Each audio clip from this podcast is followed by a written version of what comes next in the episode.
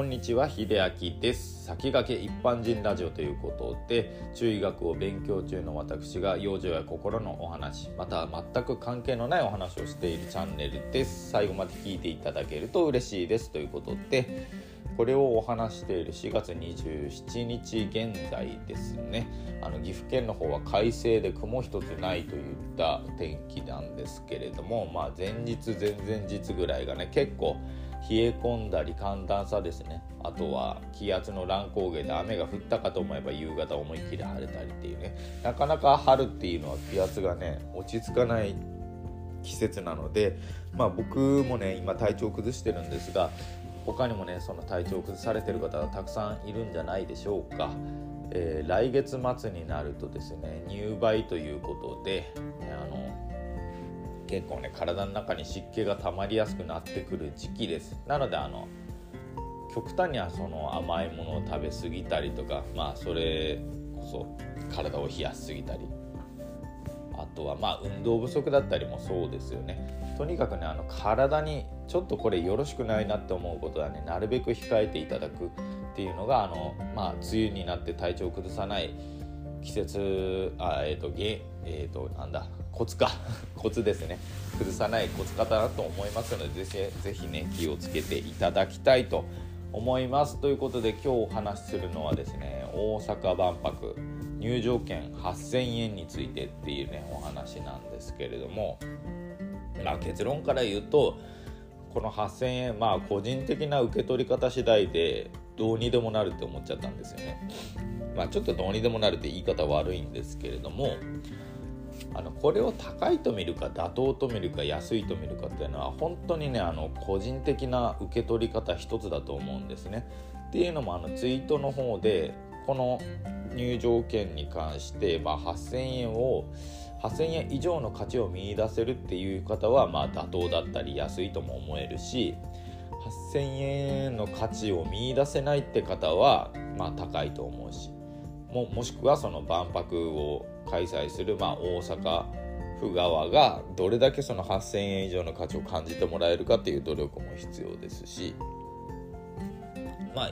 受け取り方一つでねいろんなものが変わってくるっていう、まあそういうツイートもあったので、まあ確かにまあ確かにというか全くその通りだなって僕は思いました。なんか自分がよくあるんですけど、自分が全く興味のないものに関して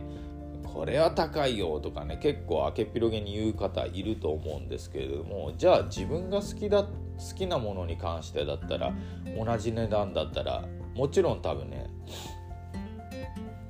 すぐ高いという言葉は出てこないと思うんですよね。もし自分の好きなものに対してでもこれ高いよっていうのであったら、それはちょっとお金に対してのマインドがネガティブすぎるかなって僕は思っちゃうんですね。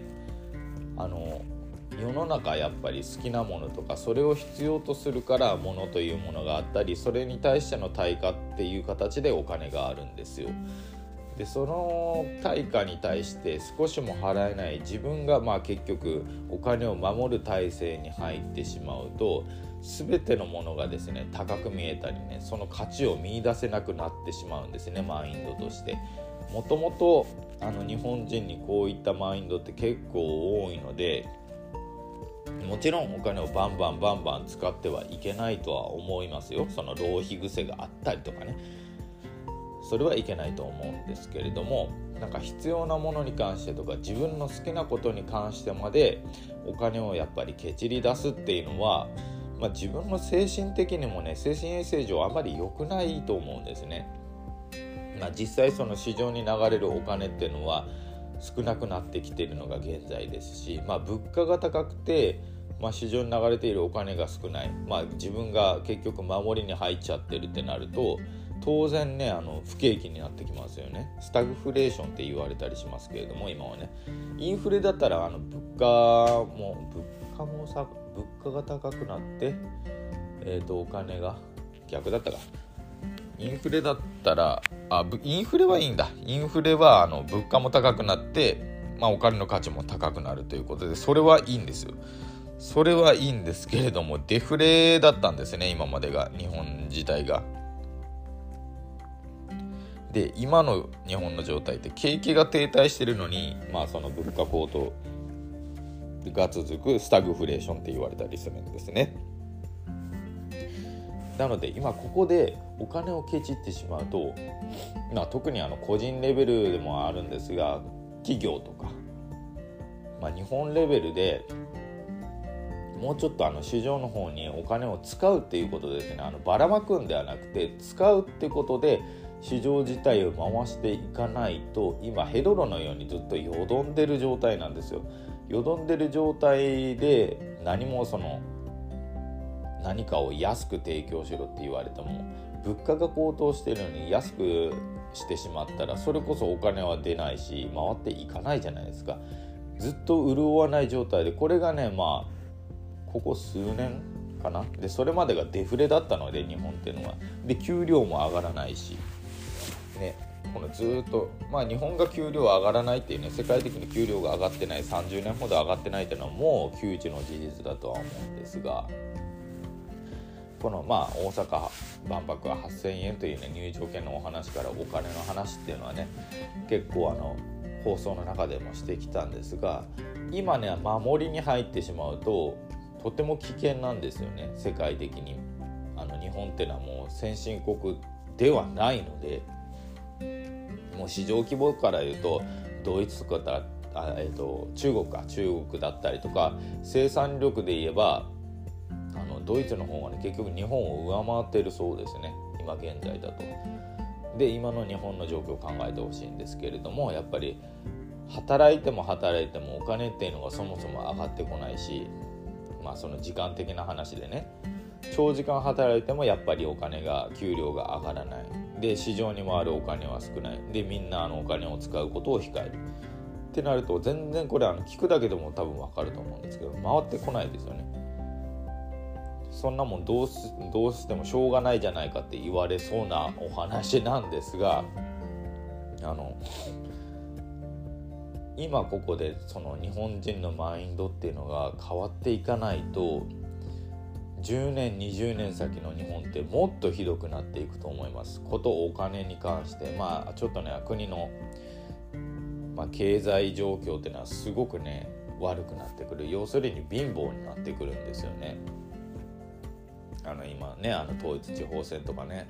やってますけれども、あの方たちの中で経済対策って何かなされている人いるんでしょうかっていう疑問が出てくるんですよ。そういった意味で考えると、やっぱりね皆さん選挙に選挙に行くというか、まず自分の、まあ、議会で何がやられているか、まあ、市議会で何がやられているかとか、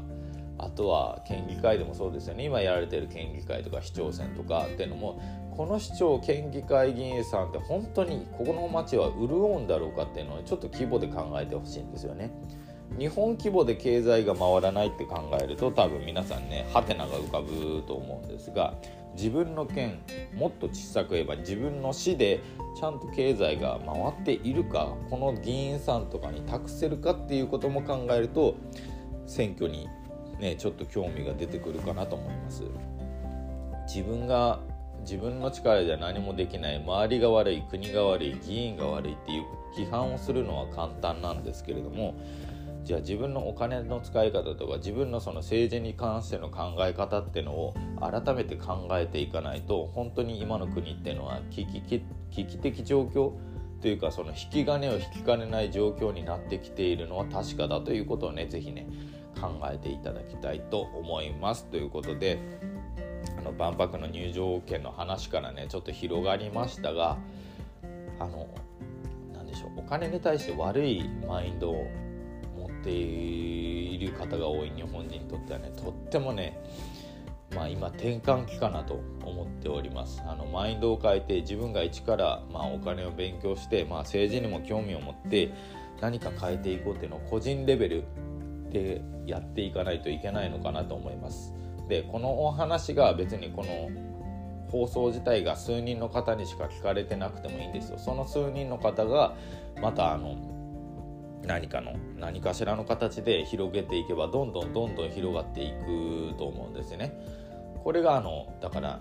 何千人何万人単位になっていくと、必ず僕はあの市場っていうのは、まあ、市場というか国の経済状況というのは必ず変わると思っています。でそれをやっぱりね真に受けてくれる、ちゃんとそういう政策を出してくれる議員さんっていうのをね選ぶべきかなと思います。あの目先の状況だけでみんなが喜びそうな言葉を使って自分が当選しようとするあの議員さんだけを選ぶのは決してやめてくださいということで、まともな話をねバーッと話してみました。皆さんちょっとね今一度あのお金とか政治に関して興味を持っていただけるとありがたいですということで、最後まで聞いていただいてありがとうございました。それではまた。